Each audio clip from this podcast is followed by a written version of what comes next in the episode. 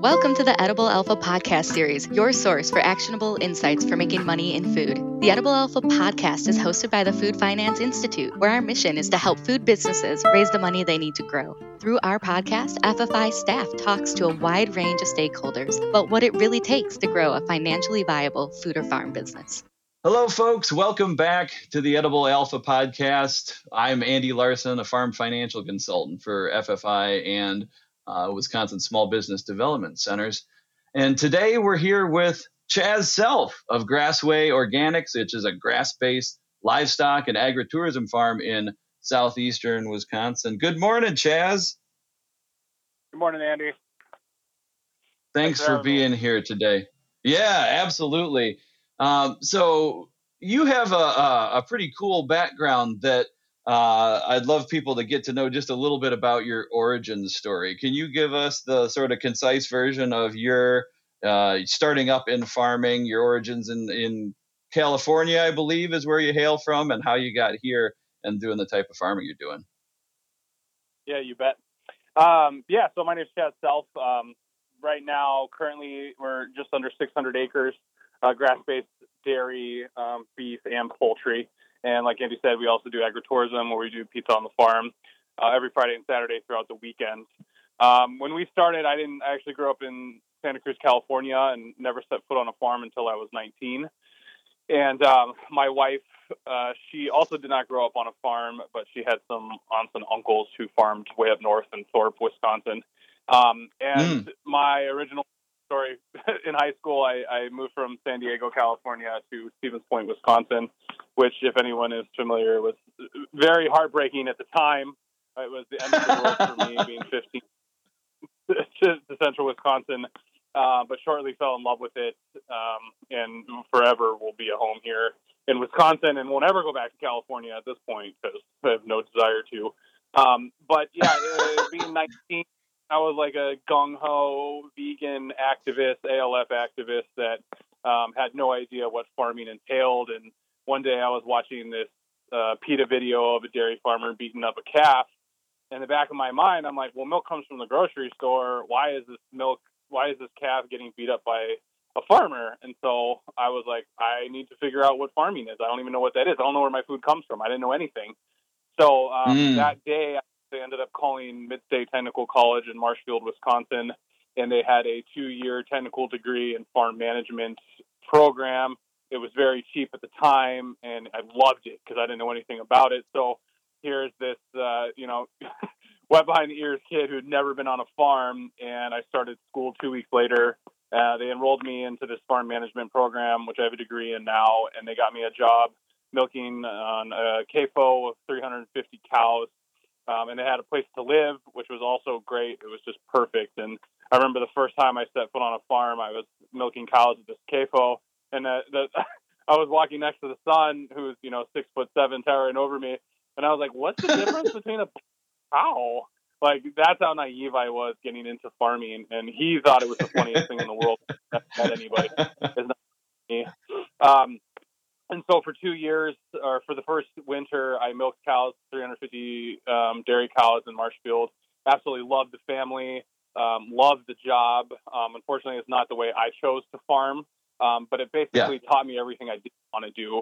And that really got me my eyes opening to how big the agricultural world really is when you're so naive. So since then, it's been a long journey to kind of finally find my own niche and be exactly where I want to be. But from there, we worked on vegetable farms.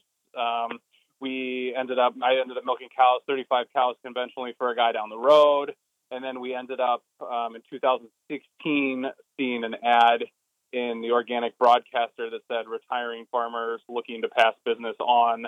And at the time, I was working brewing beer.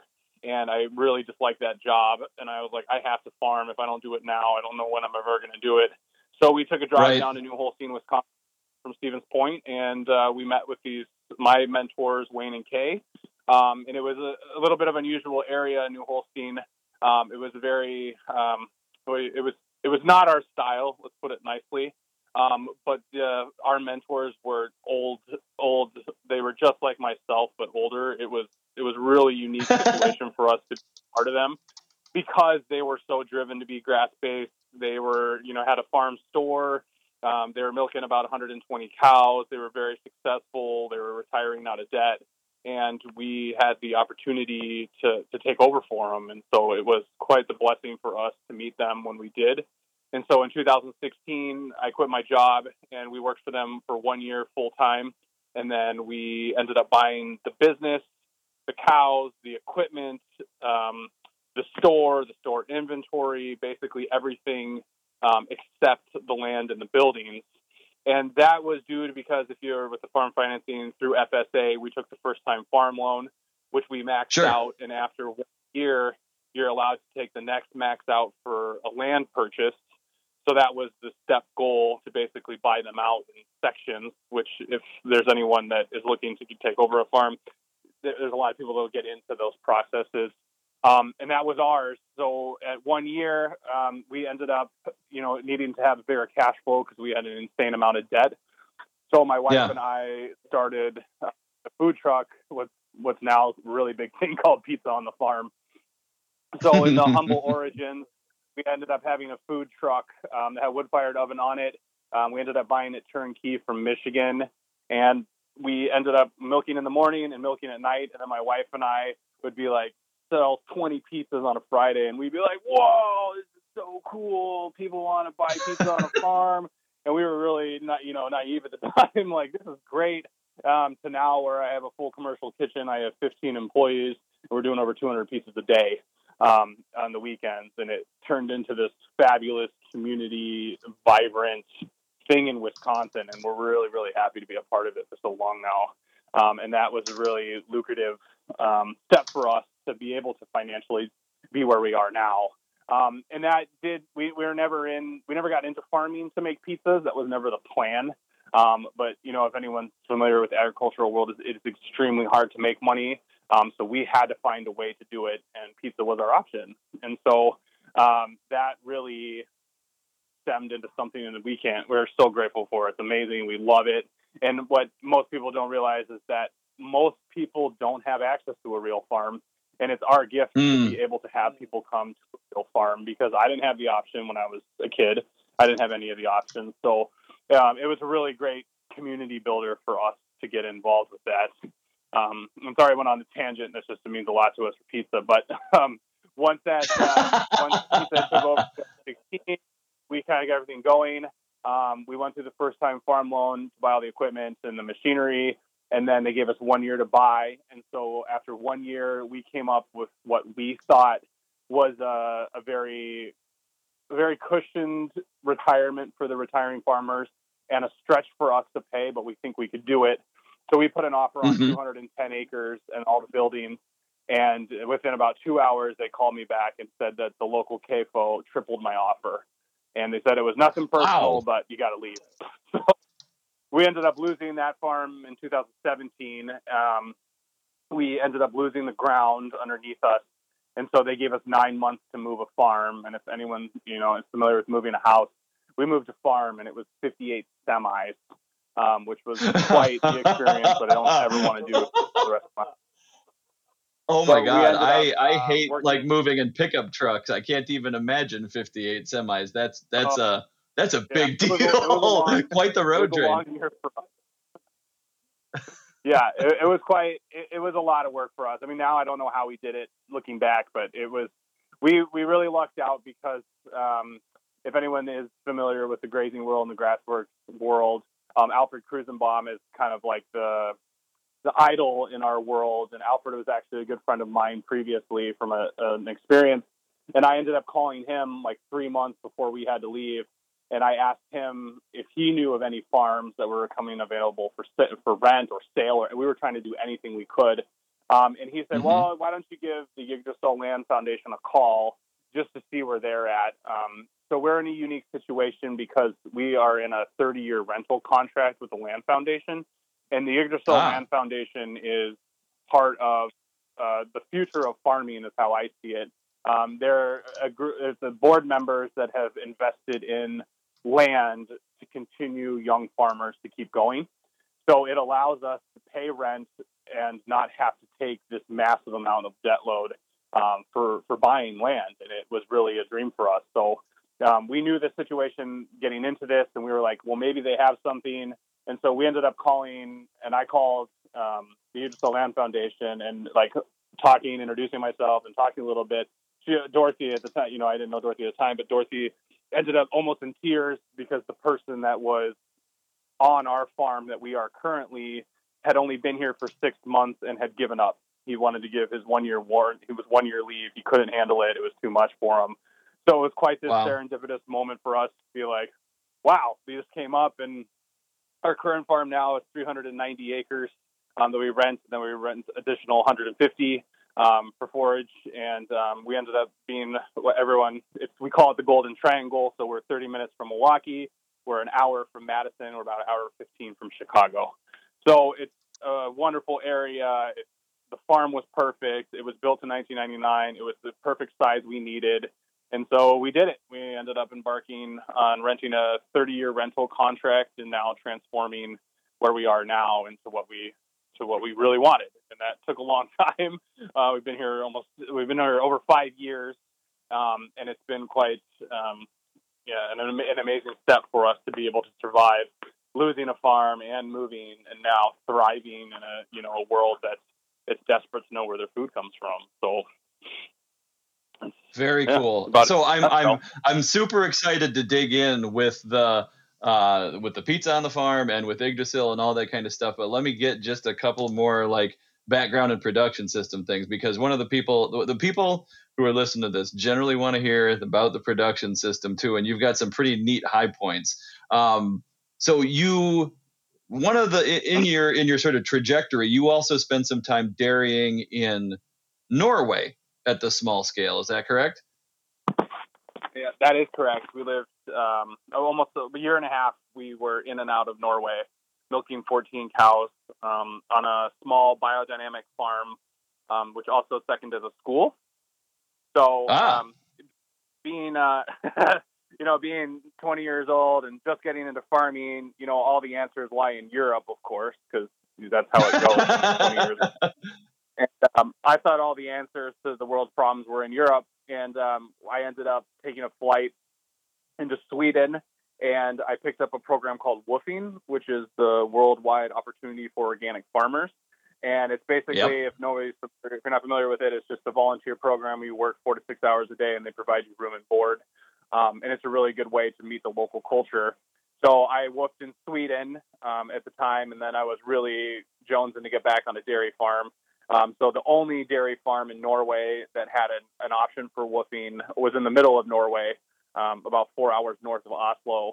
And I was like, well, I'm already this far, I might as well go. And I ended up showing up, and it was kind of like a dream situation for me. It was a school, so there was in Norway, their schooling's a little different, but from 14 to 17, they go to like basically any high, they call it a college that they would go to, and ours was that. So it was to learn biodynamic farming, dairy farming, and basically vegetable production.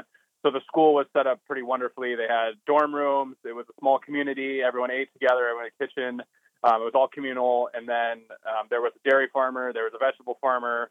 You know, there was teachers. And so I was like, this is my dream job. I want to be here forever. I never wanted to leave Norway. So, and this was only the first, I went to a 2-year program through Mid-State in Marshfield. So this was the first winter. And so one summer had hit, and I had been in Norway the whole time. I decided to come home. And finish school because I just felt like the degree was important. And then right before graduation, actually 2 days before graduation, I get a phone call from Norway, the farm I was woofing on. And they said, hey, the farmer had an accident. Would you be willing to come back? And I was like, absolutely. So my wife and I flew, and we ended up staying just over 9 months until basically it was time we had to go. We didn't have an option at that point because our occupation wasn't considered rare enough to stay in Norway.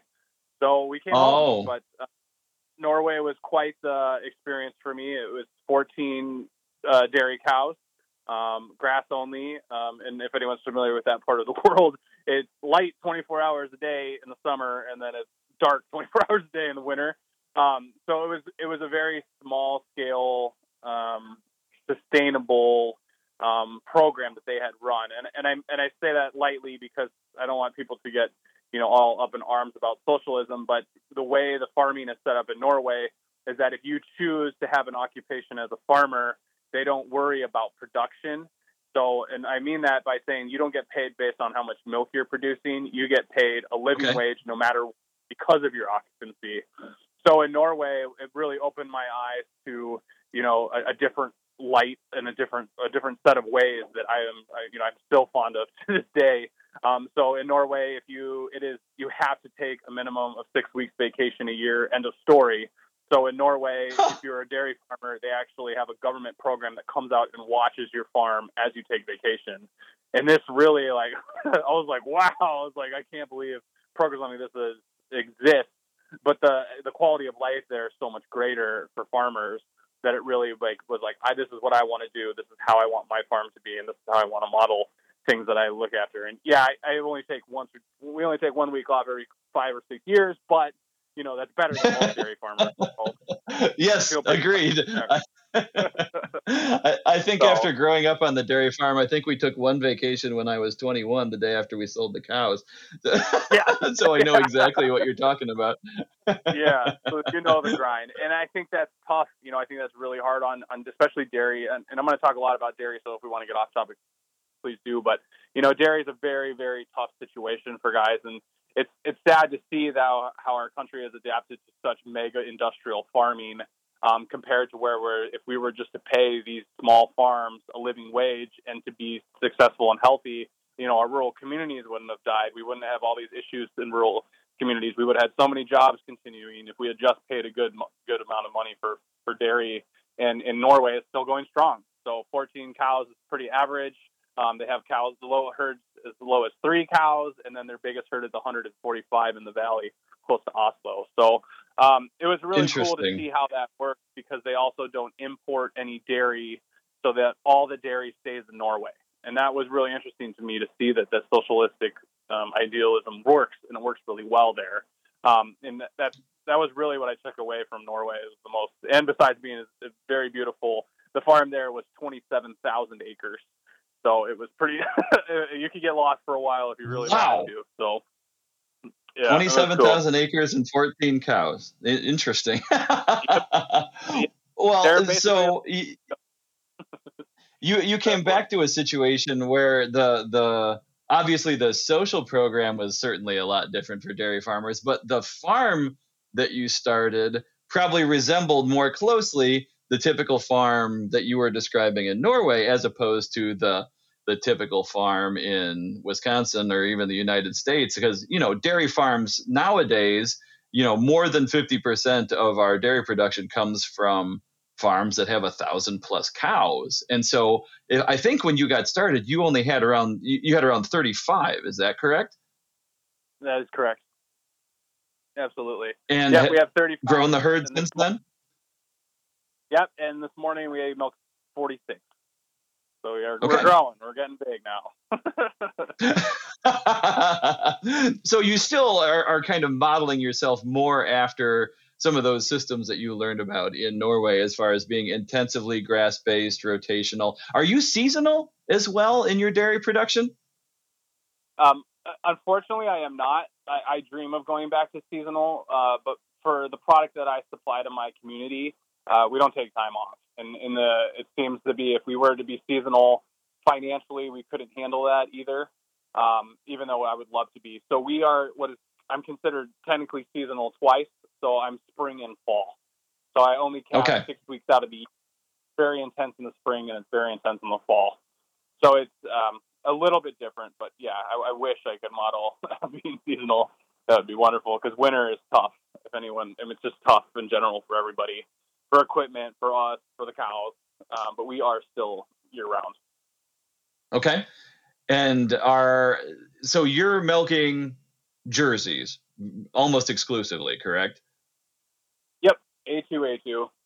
Grass only. Okay, Jerseys. So that's that's what I wanted you to talk about just a little bit more. So first off, whoever does your social media, like the hashtag Jersey Girls made me so freaking happy. I love that that you were using that when you showed pictures of your cows. So A2A2, that is something that is specific to certain cattle genetics. And I'd love it if you could talk a little bit more about what A2A2 milk is and what the benefits are.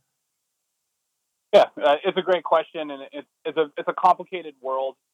But in the short of it, what most people are used to are conventional Holstein cows, which are the largest producing cows on the planet right now. They are the only mammal that carries what's called an A1 beta protein mutation. Now, that's found genetically, and that actually passes through to the milk. So the first time in human history, we're seeing a mammal come up with this mutation, and we don't know what it is. We don't know. There's been a lot of research on it now, and finally the industry is taking a hold of what, the now A2 is becoming a thing. But when we learned about it about 10 years ago, there was research done in New Zealand between what would be considered like an original bloodline. So, for instance, there's a lot of people who are like, oh, I'm lactose intolerant, but I can drink goat's milk. You're actually not lactose intolerant. You're one intolerant.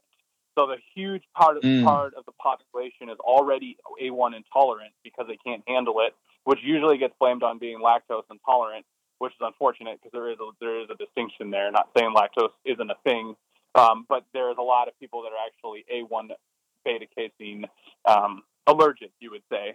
Our cows are A2A2, goats are A2A2, sheep are A2A2, and humans are A2A2.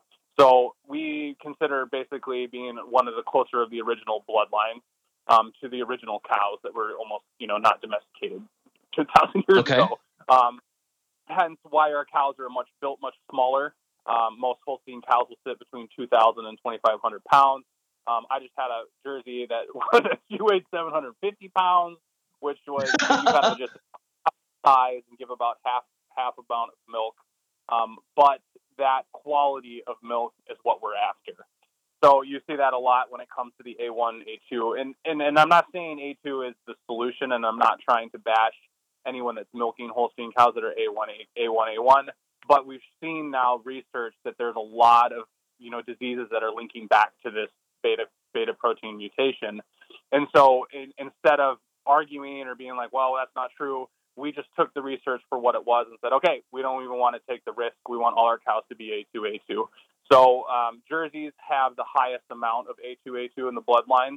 And my Jerseys specifically, I consider them what would be kind of North American Jerseys. They're actually much smaller than their sisters in New Zealand. In New Zealand, they get kind of pampered with the weather. And when we're in Wisconsin and it's 45 below, I still need my cows to be milking. So we breed for a much smaller, stockier cow that's able to handle more temperature differences as well as be more efficient on eating grass. So just a fun statistic, out of dairy, let's just say all the dairy cows, 99% of them are conventional. Of those cows, 1% of them are organic. And of that 1% are only grass-fed only. So grain is a huge crutch for a lot of dairy farmers. Cows are not designed to eat grain. They never have been able to design to eat grain, and they won't be able to adapt to eat grain. So when you introduce grain into a cow's diet is when I feel a lot of the problems are happening in the industry. You're getting overproduction. You're getting low lifespans. You're getting cows that are calving within, a year and a half. You get a lot of the major industrial issues once you feed grain. So we're one of a very, very handful of herds left that are grass only. We feed no grain ever at all to our cows. Okay, so just for some clarity for our listeners, like the black and white Holsteins, right? Large frame, as much milk as possible. Generally, dairy farmers are paid on the volume of milk that they produce. It's measured in hundredweights, and they get paid per hundredweight by the cooperative that they sell to. So you, Chaz, you're saying you're intentionally giving up a certain volume of production in exchange for a certain quality of milk, a smaller quantity of milk, but that also is going to require a different type of market. Can you talk about how your milk gets sold to the end consumer? Yeah, we're gonna talk about this a little bit. It has been a very long long, intense battle with the state of Wisconsin. We don't mind talking about it now because we've been through some due diligence, but if any listener is aware, Wisconsin was illegal to sell raw milk for a very long time. And for the last 10 years, a lot of things have changed. So this isn't a go-ahead for anyone that's milking cows to go, I'm going to go sell raw milk and be legal, because you're not going to work that way. But how we set up our model is through a co-op membership. So I don't actually sell my product to the consumer without them being a liable co-op membership, or in the legal terms, we call it a bona fide ownership. So it's the same thing that would happen if you want to go to the Willie's co-op. We have exactly the same thing. And we do that because in the statutes of Wisconsin, that is one of the legal routes to do it. So we are set up, if anyone wants to come buy a product from us, you have to become a co-op membership, which is a $10 one-time fee, and it's $1 annually, so it's not going to break the bank. But that is tied into our grade A license. So when you're tied into when the consumer would be tied into our grade A license, that allows that consumer to be able to consume their own product because they are a co-op bona fide ownership. So if there's anyone out there that wants to get, if anyone listening that's like, wow, this sounds like a really great idea. The Raw Milk Institute out of California has pioneered some amazing changes in the dairy world. They also helped us pioneer some changes in Wisconsin.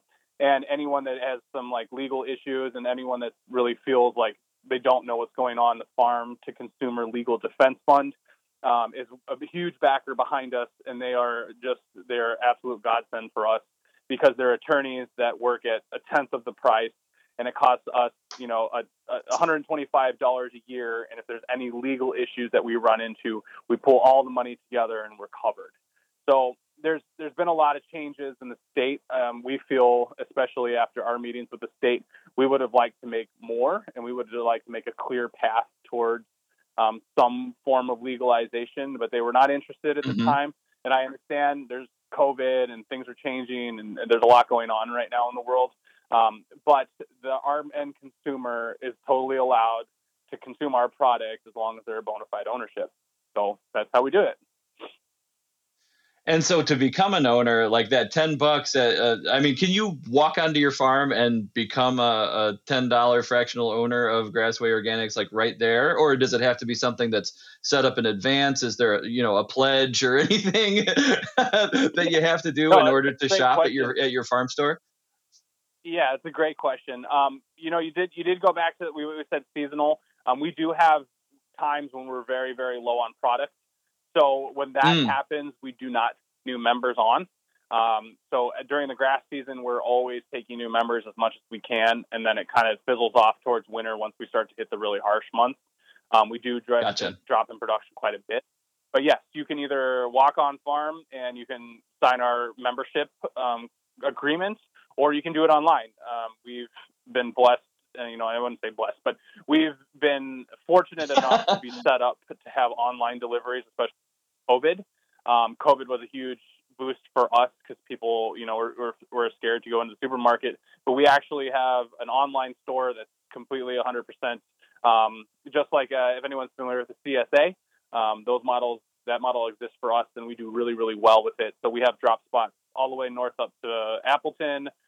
In Madison, we have multiple drop spots, Milwaukee, and then all the way down in Kenosha. So we do deliver quite a bit online. Excellent.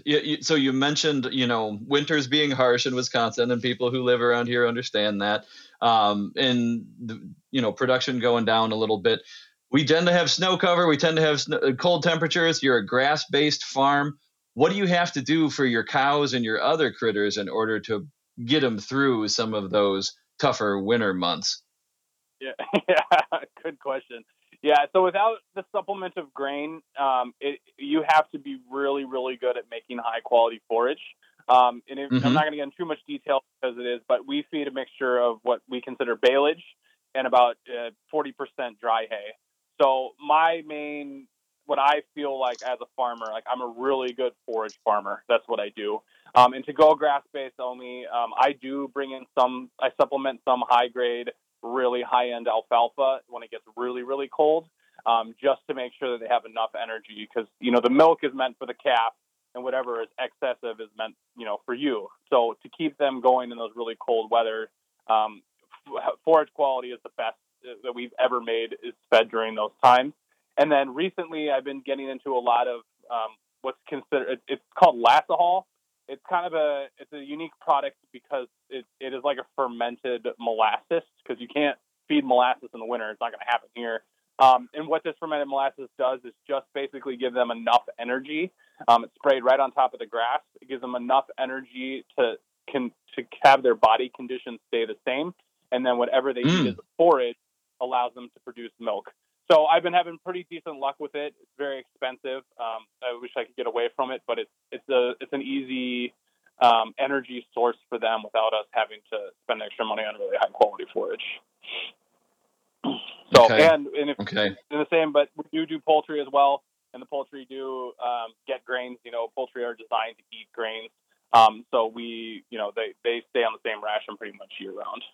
But they do chickens, especially eggs, will drop in production because of the sunlight. So, you know, they get it. They have a big, massive greenhouse where they can run as much as they want in the greenhouse, and that seems to help a lot. We actually saw about a 10% increase from our dips traditionally without a greenhouse. So, and it's nice because then the chickens can get out and run around, and at least in the greenhouse, because they do not like the snow at all. Yeah, I can very seldom even get my chickens to go outside when there's snow cover on the ground. It's like you have to give them a motivational speech, right? Yeah, so I totally hear you. As far as the store is concerned, though, you have a really cool store too. It's not just milk that's available, right? People do Correct. Come in, they buy milk, they have to bring their own container, if I remember correctly. But you've got a bunch of other products there too. I'd love to know a little bit more about so how you buy raw milk, and also what are some of the other things that you're carrying in the store that are specifically feature your farm, and if you're carrying any products from other farms. Yeah, great question. So we do have, I consider it a small co-op. So we do all bulk goods. So if you actually bring your own jar in to fill bulk goods, which are all certified organic, we take 10% off. We really like the low trash store for popping up in Europe, and that's kind of how we modeled it originally. It's changed a little bit over these last 5 years, but we sell all our own grass-fed, grass-finished beef. So any cut you could imagine, we sell right in the store. We also carry Golden Bear. They're out of Kiel, Wisconsin. They're a soy-free, corn-free pork producers, all on pasture, and so we have every pork imaginable. They're such great farmers that we used to actually raise pigs, and then I met them and I was like, holy man, they're doing such a phenomenal job, we're just going to carry them. So we ended up carrying Golden Bear. We also work with a local farm in Berlin that New Berlin that does sheep and goat for us, which is really great. Okay. It's been a nice addition as well. And then we also sell from Delavan, Wisconsin, Pfeiffer wheat. Pfeiffer wheat is one of the last ancient grains that are available, and the largest producer of it happens to be in Delavan, Wisconsin. The Pounder brothers grow that for us, which is all the same flour that we serve our pizzas on. So that's pretty cool to get your wheat that close. What else do we sell? And then, of course, eggs, our own eggs. What else? And then we also carry a lot of tinctures. We carry a lot of natural soaps, like dish detergents, a lot of housewares we carry, and then of course we have a really cool apparel scene for us. We've had fun doing the new marketing. Got a lot of fun apparel ready. So yeah, it's more than just the farm store, but it is a small co-op. I will just put it that way. So.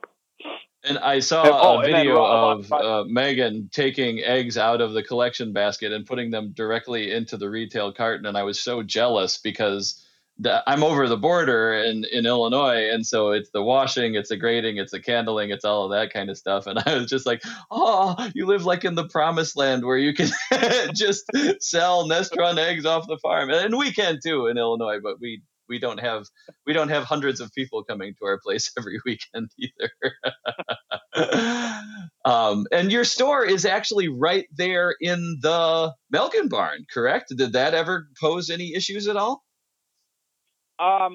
So because technically, legally, we are open to the public, but the only consumers that can buy from us are co-op members. We have skated around that situation. We do have a retail license, which is licensed by our wonderful friends at DatCap.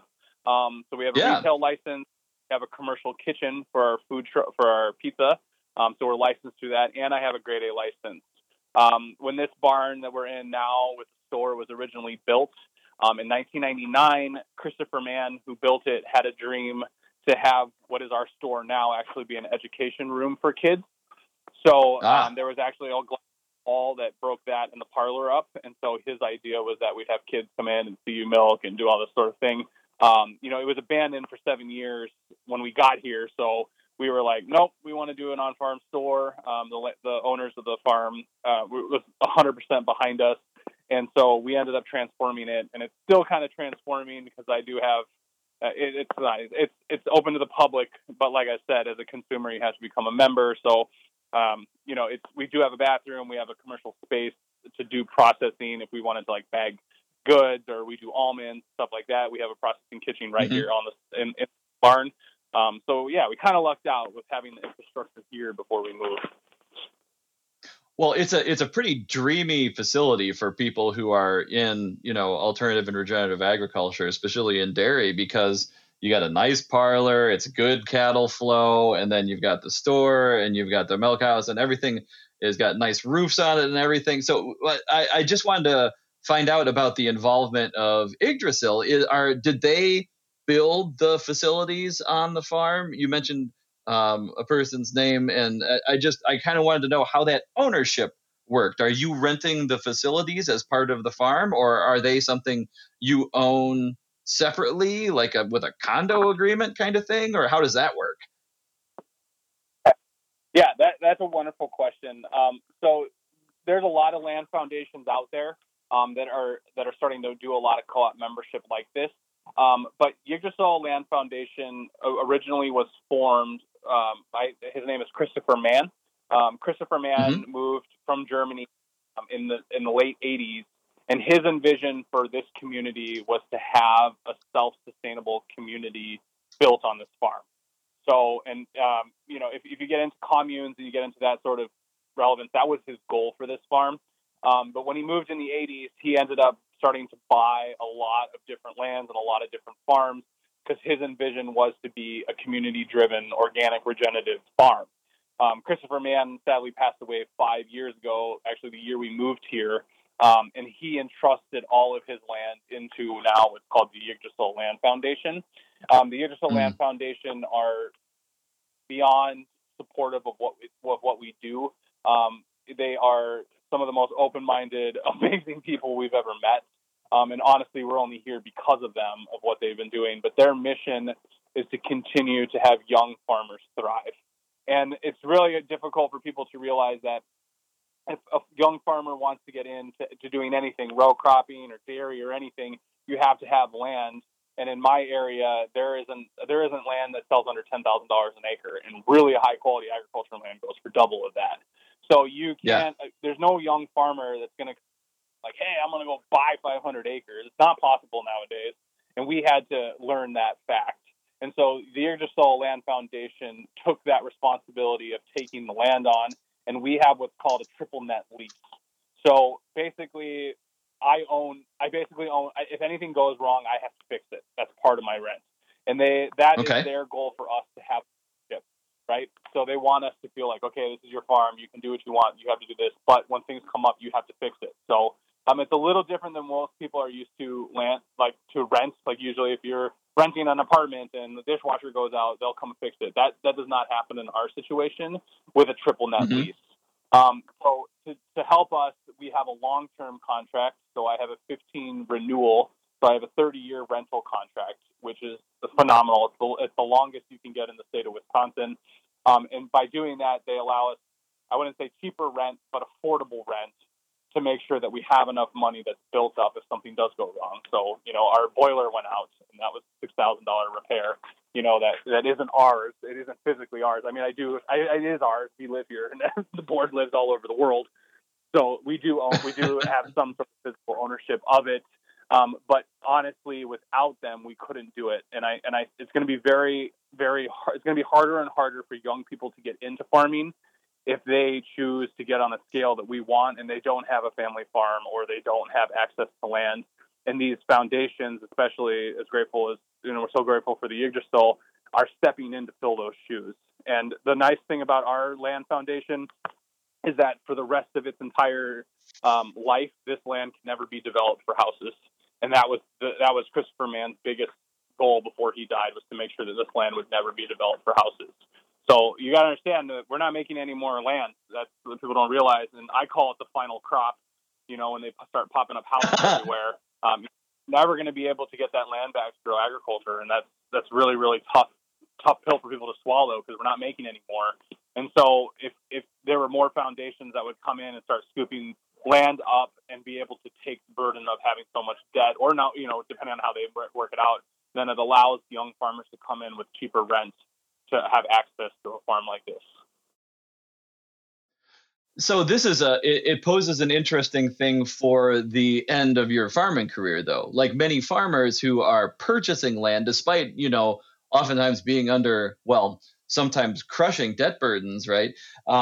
They're building equity in that farm. Like, so they have a lot of farmers talk about their land being their retirement, quote unquote, right? Very, very few farmers actually do retire or sell the land, right? But they talk about that. So what does that mean for the end of your farming career when you and Megan are, you know, getting on in years, or you want to retire or whatever? What's the plan there? What does Yggdrasil allow for at that point? Yeah, well, I mean, as every farmer's wish, I have three sons. So to have one of them take over would be amazing. That would be my dream. If that happens, that happens. Yeah. If it doesn't, that's great. You know, I have no problem finding someone else that wants to take over. But we are also with having accessible, cheap, I don't want to say cheap rent. Let me say like affordable rent. There we go. If we have affordable rent, that allows us to build equity in other places. So, you know, I have over 150 head. So there's equity there. I have all this equipment, which equipment is a bad investment. Don't buy equipment just to invest things, and not to do that at all. But that is also an for us. And also with affordable rent, it allows us to put money away, which is different for farmers. And so most farmers, we say, are very cash poor but equity rich, and we're kind of the opposite. We're not cash rich, but we're cash flow strong but equity poor. And so it's a different model to look at. And there's a lot of models that have been successful for people. And this is definitely one of them, especially for someone that's trying to get into it, to allow themselves to put money away. Or if you made enough money, it'd be great to pay yourself. Like, I couldn't imagine. Oh, that'd be cool. Like, if someone could actually pay their own way. That is our end all goal for us, is to be able to be our own employees. And if we could pay ourselves, that would be the way we get out. And then eventually, hopefully, keep the business running and pass it on, or, you know, sell it to someone who wants to do it. Would be excellent. Great. Okay. Very cool. So I do want to spend the last bit of our time together talking about, you know, the pizza on the farm. And it's obvious that you are realizing some of Christopher Mann's dreams about being a community-based farm and resource here with your pizza on the farm events. It's also one of those things that, you know, you just mentioned cash flow. A lot of people got into dairy initially early on because dairy produces a commodity that gets sold every day, and they receive a check every 2 weeks or every month or whatever. And it's more regular than, you know, crop farming, where the harvest is once a season. So you have some cash flow benefits from that. You have some, hopefully, I'd be interested to hear about pizza on the farm and how it is benefiting your financial picture overall, your cash flow situation, etc. But before we get into all those details, tell us about this phenomenon that is pizza on the farm at Grassway Organics. When did it start, and how is it going? Yeah, so I touched a little bit on it at the beginning, and like, yep. we had it's really great. I have a lot of really good stories from it. If anyone owns a restaurant and knows, it also gets very stressful at times. But for us, our goal was to produce 100% of the pizza's product. So it'd be great to grow my own wheat. It'd be great to have my milk shipped somewhere that can be made cheese and have it back to us, and to have, you know, it's all our own meat. It's, you know, it's all our own sauce. But right now we'd like to get a little bit farther. So Pizza on the Farm has been growing at such a rate that it has allowed us to have a viable option as business. And so we, like I said, we never planned on having pizzas and being pizza farmers. And it's still kind of a struggle between all of us and our marketing guys. Like, people are like, "Oh, you're the pizza farm." You're like, "Well, no, we're not. We're actually Grassway, but we do pizza." But people are, it's a pizza farm. So it is a really cool, it's an opportunity for people to come to a non-stereotypical restaurant. And so to give kind of the layout, all of our pizza, we built a kitchen last year, a full commercial kitchen. We have an old lean-to that originally they built to have sows. So we gutted it and have this like beautiful, we have wood-fired ovens. We got 3 wood-fired ovens that are in it. And you come, you order, and we deliver it on a tray, and that's it. And it's always great to see the newcomers that don't have a clue what's going on. And they're like, "Well, where do we sit?" Like, we don't know. You go find a spot. Like, hope you buy a blanket. Hope you have a lawn chair. I don't know. Like, figure it out. And the 2 rules we have on the farm is don't mess with the bull and don't touch the fence. Because it's really an opportunity for people to be involved at the farm. And that was our end-all goal doing it, was to get people to be part of our community and to be part of, you know, our farm. What we've noticed now is that people who come to Pizza on the Farm really don't have much interest in grass-fed, grass-finished beef, or the people that are really interested in grass-fed, grass-finished beef don't want pizza. It's been 2 type of marketing for us, which is kind of surprising. We didn't think that was going to be it. Our old goal was like, interesting, we'll grow pizza, and then we'll just sell them some steak, which is not the case. We're trying to get more of a marketing plan that direction, but we're more than pizza. But with pizza in general, it's very, very difficult to find anyone who's going to be upset, you know, drinking beer and eating pizza. It's just, they're not going to be upset. It's just, those combinations are awesome. And then on top of it, you get on a setting like ours. I think it's really special for people to realize how, you know, like, this is our community. And that's really what has kept us to drive, besides being very viable financially. It also allows us to buy products from our local farmers, which is huge, because of a lot of people, you know, we pay top premium price for all our products. You know, we pay for the best. Mm-hmm. We don't even know the menu until Friday, because we don't know what vegetables are coming in from our local vegetable farmer. And it's really a different take on food in general. The other thing that really has been, like, this is like one of my favorite stories that I tell. So I'm the person that cooks the pizzas on the oven. We have 3 wood-fired ovens that sit around 800 to 1,000 degrees. And sometimes, you know, we'll be having 5, 6, 7 pizzas in the oven at a time. And then, you know, so I'm sweating. It's July. I'm angry. I'm so hot. And I, like, feel someone tug on the back of my shirt. And here I turn around, like, kind of, like, fiercely. And here is this, like, beautiful old woman. And she's like, "Listen," she's like, "this is the first restaurant I've been where no one's on their phone." And I'm like, "Oh, my God." Like, you know, it's such a spot. And it's a place for people to meet new people and to bring their friends and family. And so that really has driven us to keep going and getting and expanding and getting bigger. And it's just been wonderful. And we, with that, you know, sometimes we get so busy that there is an hour wait or an hour and a half hour wait. So we have live music every Friday and Saturday, which is really nice for people, because if they just want to come and enjoy the music, the bands play in the old barn. So they play in the hayloft of the old barn that's looking over the whole place. So, I mean, it's just, it's an absolute wonderful setting for people to come and let everything go and be relaxed. And, you know, we were open during COVID because we are an outdoor venue, so that our county was totally on board with us staying open. And then we were one refuge for people to be like, "Hey, man, there's some normalcy left in the world." And that was really a blessing for us to be able to afford that, you know, and to be able to give that to people.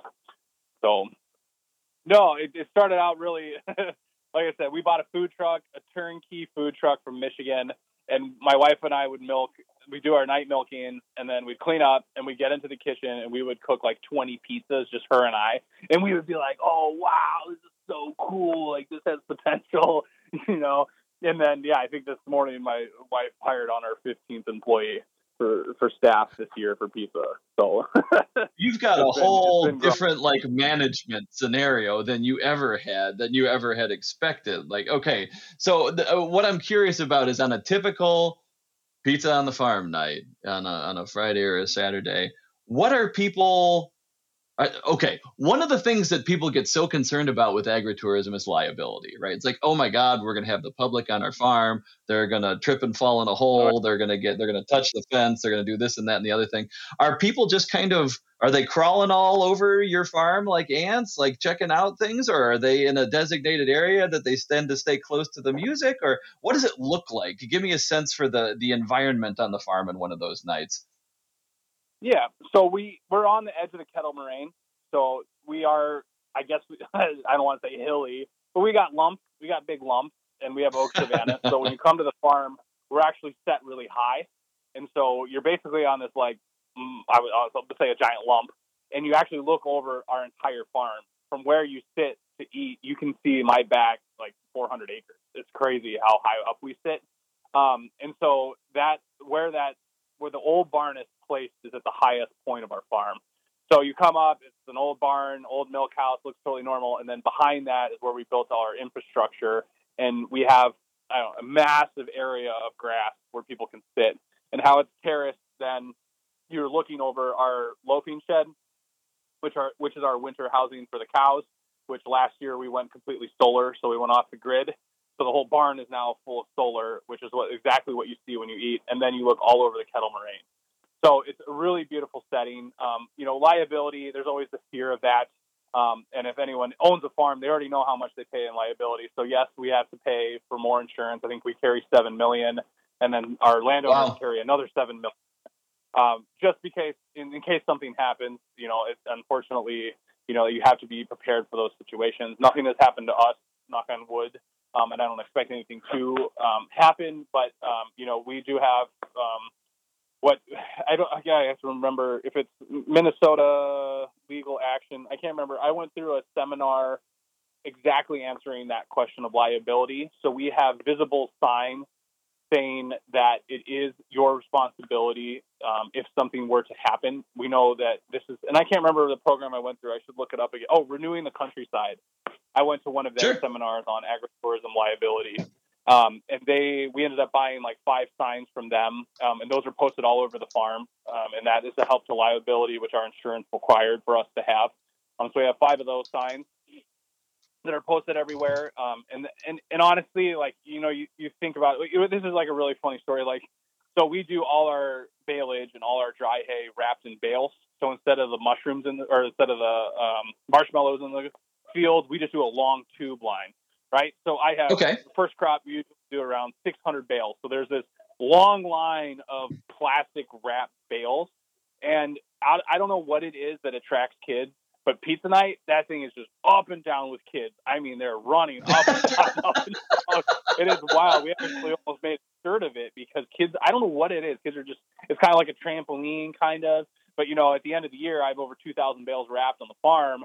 And, yes, if there's anyone that pokes holes in it, you lose quality and this and that. But the attraction that brings to kids, it's like the cheapest swing set you could ever have. It's wild. So it's really wonderful to see that the parents are up on the hill. They're having a wonderful time. They're eating, they're drinking, and then the kids are running on these bales, and they can pretty much run anywhere. All our fences are marked. So, unfortunately, if you're going to touch it, you're going to have a cup of coffee because it's rough.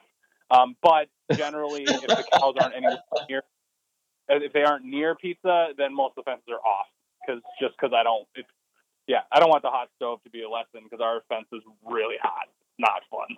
So generally those will be off. But in most cases, I try to have the cows close so people can actually like see the cows grazing right in the field next to where they're eating, because that's always the thing. But unfortunately, we had a bad drought last year, so it didn't happen too many times. But the year before that, I think we were grazing right next to Pizza on the Farm almost every weekend. So that's always nice to see people. And that's the other thing that people don't have access to. They don't even how many you drive, you're driving down the road on Highway 43 past some semi that has some milk and there's cows eating grass. For a fact those cows aren't eating grass, but no one gets to see that. But that's the picture of nostalgia when you think man, I see cows. And when you see cows at peace grazing, you're man, this is it. All cows should be like this. And I think that's really great for people to see, to realize that there are still people doing that. Not all cows are locked up in barns. And that really just brings happiness. It brings happiness to me. That's why I love doing this, is grazing.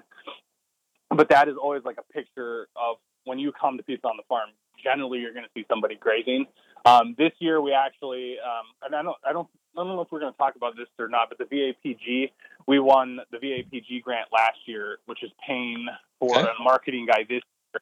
So this year, we ended up having we put up signs. So we put up signs next to our greenhouse where the chickens are in the winter, and then it has a sign saying, well, this is where our chickens go in the winter. And then we have signs to show them, like, okay, if you want to take a walk, you can walk back in our oak savanna and see this and that. And so that project was just completed, and so we're excited to see how that works, because I would love for people to be able to be like, hey, this is your farm, respect our privacy, you know, just respect our stuff, but at the same time, go walk in the oak savanna. You know, I have access to like 600 beautiful acres that I wish everybody had access to see. And so this is the time for them to be like, hey, you know what, go for a walk, go see the cows, you know, go walk through the savanna, see how, you know, make it part of you and make it part of your life, because we've been so blessed to have it. I hope other people would be able to take advantage of it as well. I mean, you've done a great job describing the aesthetic. And I want to point out that, you know, it feels very, you know, Switzerland or perhaps Norway in this case, right? It's like the cows, they're brown, they have horns, they have ear tags with names in them, the names like Fern and Fart and Freedom and, and those kind of things. So like it really tugs on the heartstrings. Like this is, you know, Wisconsin dairy, right? This is what it should look like. This is cows on hills with horns eating grass and all that. So yeah, the aesthetic is wonderful.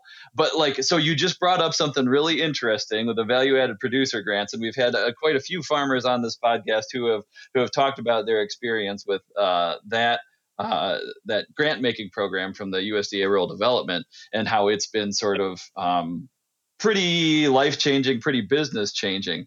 So I'd love it if you could talk a little bit about, we always try to get to the financial side here on this podcast, right? Actionable intel around finance for farmers and food businesses. And so value-added producer grants up to $250,000 in working capital over the course of a couple years. How is that working? What are you using it for? And also, how has Pizza on the Farm change the sort of financial trajectory of your business as well?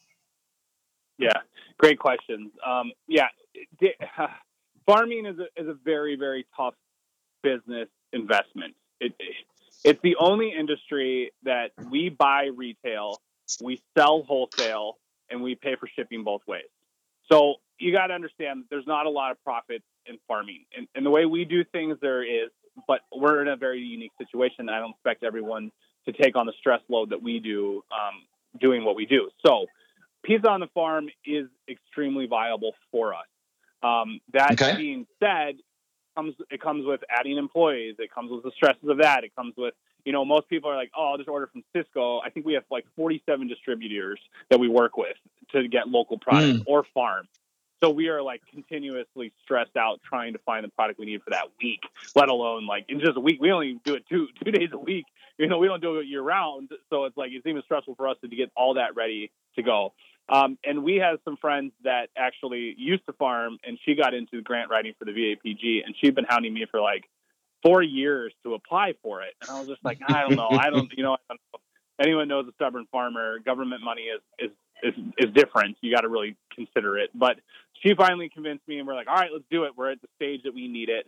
And the Value Added Producers Grant is how we basically panned out. It panned out for us to pay for the marketing employees.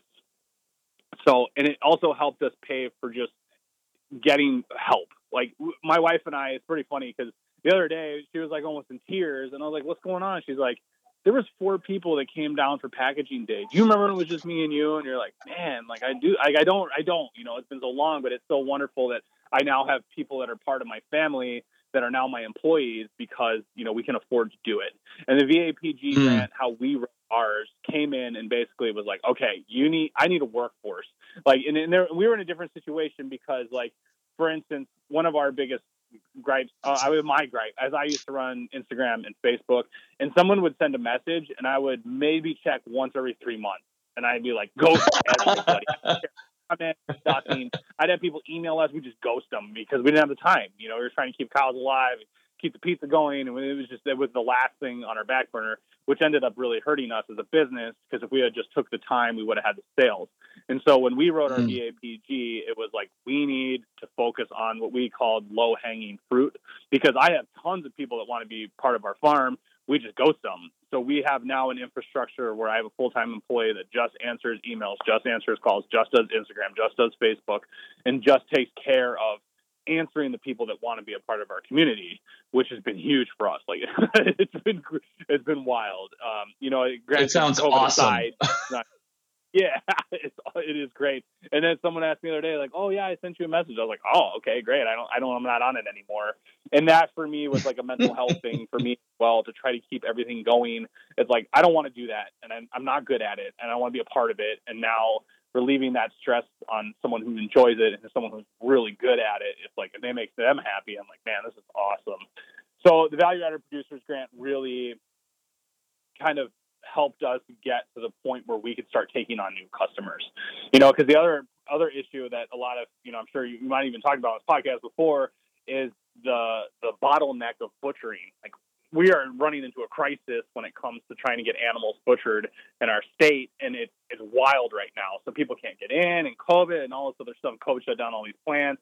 And so we were luckily enough to have a really long-term relationship with our butchers, where we were able to build, like, to grow every single year based on, we didn't know the numbers. We're just like, let's just keep growing and we'll figure it out from there. And so we kind of lucked out in that sense, that we're able to take on more customers, because I'm sure there's a lot of farmers out there that would love to sell more, but they can't get in, so they don't do it. So with that, pizza also filled that niche for us. Like, if that would have been something that we couldn't have done, like, okay, we can still sell them pizza, or okay, we can make frozen pizzas and still sell them. Like, we would still have that income coming in. So that has really, and I actually do talk to a lot of young farmers that are trying to get in and want to do it, and you have to think outside the box. And when it comes to government money or government loans, you know, if you're familiar with it, it's hard to be outside the box. If you don't fit in the peg, they're like, oh, I don't know. You're like, all right, let's just talk about this. But now, in the last 10 years, small CSA vegetable farms running 4 acres are now more viable than guys running 2,000 acres of cash cropping. You know, they're looking at CSA models that were dead. Now COVID has just boosted CSA sales. You know, there's been all this sort of changes, and it's nice to see, but as the government works, they tend to work a little bit slower than reality. But now we're finally seeing these programs be able to be utilized by people like myself and other farmers of our stature that, you know, are young, beginning, trying to think outside the box and trying to survive in any other way than the commodity. Like, the commodity doesn't work anymore. That's why, you know, dairies are so big and cash croppers are so huge at this point, because it doesn't work, and it doesn't work for young farmers. So I really would encourage anyone that is in the situation to do a VAPG grant. We paid for it. We didn't write it. I am not good at any of that, and I was more than willing and happy to pay someone to do it for us, because that was not I was not going to sit down all winter to write a grant. And writing a grant is also very technical. You need to know the right terms to say and how to say it. Working with a company that you that is definitely a must. I don't know if anyone has done it on their own. I actually don't know anyone that's done it on their own, but so that is kind of a must. And as well as then being able to have your records very clean and keep all your records clean, so that every single month when you submit it to the government, they're happy. Because if they're happy, then you get paid, and that's a really big thing. I didn't realize. I was like, oh, I thought they just gave us $250,000. No, that's not how it works. So it's been quite an interesting dynamic for us to allow us to grow in the way we have. And that was all because of the VAPG grant. Well, and the idea is that the benefit that is being created, the revenues that are being created, the community that's being created by staffing up like you have through the VAPG, in theory, after the 3-year project is over, you're going to be able to keep that marketing employee around. You're going to be able to keep some of your Pizza on the Farm staff around, because it's helped your farm generate the additional revenues. Is that the basic idea? Absolutely. Yeah, and it's funny, too, because I have a lot of people like, oh, let's stimulate the economy, let's stimulate the economy. I was like, man, you should just pay farmers, because if you paid farmers, man, every rural community would be surviving right now, because it's so, people don't realize how big the system we are. Like, we're such a, we don't go to Walmart, we don't shop in, I shop at my local hardware store, I shop at my local lumber yard. Like, all farmers are in the same boat as me, and it's wild to think, like, if we had an infrastructure where we could make enough money to be viable, like all rural communities would start, you know, thriving again. And I think that's kind of how the VAPG grant kind of came together, because they're also realizing now, the government's realizing, like, oh crap, like, you know, we're subsidizing these big guys so much now that they're only surviving because of subsidies. Like, when is the little guy in it? What are we doing with the little guy? What are we doing here? How are we doing with these people? And it's really great to see, because I didn't have much faith in that 5 years ago. And, you know, unfortunately the world pandemic in most cases really open people's eyes to be like, well, where is my food coming from? Okay, why are there truckloads of milk being dumped? What is going on with that? Where is the food system? People are so disconnected with the food system, but it's very easy to hop on our website, order some food, and it's going to be there that week. Like, that is really, really, you know, people are starting to move more towards that. Like, start to support our local communities and start to support our farmers. But, you know, to have the infrastructure takes a lot, but it's not hard. It's not far fetched. It's not something that can't be done. And so I'm really grateful that not the government, but these programs are put in place now to help people like us. Because I didn't think it was doable. You know, I didn't think that was possible 10 years ago. I thought it was like, all right, I just need to grow more corn and get more corn seed and get more land and get more debt and get more John Deere. It's like, no, that's not how it works. And I hope it doesn't work for other people, but it doesn't work for young farmers getting into it. And that's a huge, huge thing that people have to realize, that if they want food and they want farming to continue, they're going to have to support the systems that are thriving.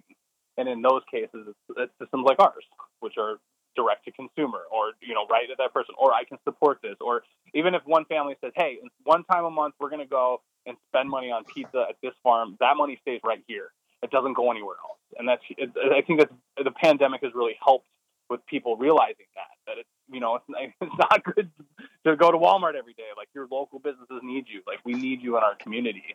And, you know, and I hope that that's changing and that's becoming more of a reality for people to realize that we are here, that our farm's surviving.